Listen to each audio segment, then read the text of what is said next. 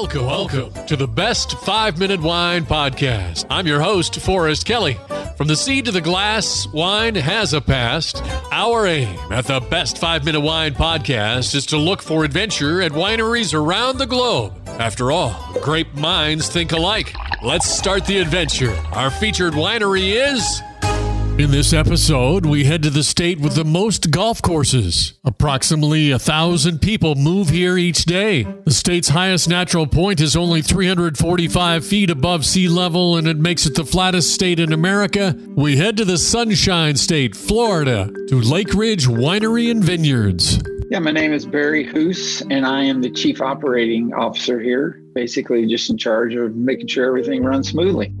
Before we find out about the winery, let's find out a little bit about Barry. How do you become COO of Lakeridge Winery and Vineyards?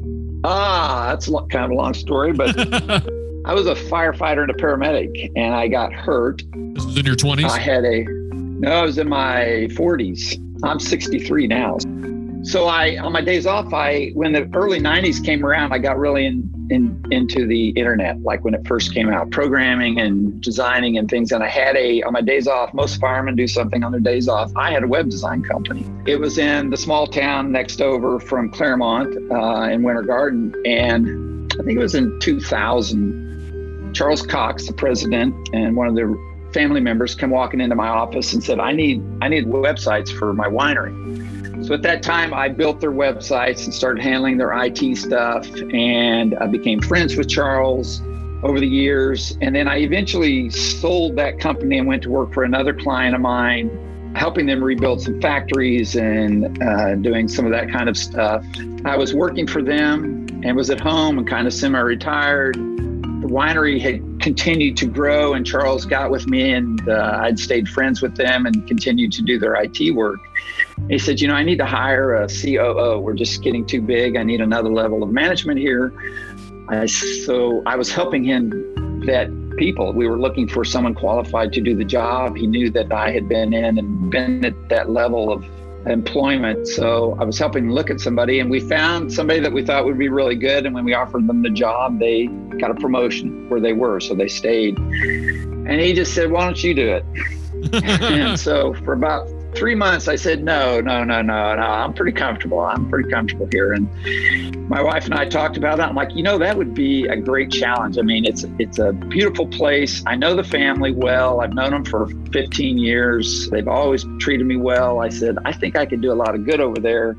So I took the job five years ago, and it's been uh, it's been a blessing. I mean, it's been a great experience.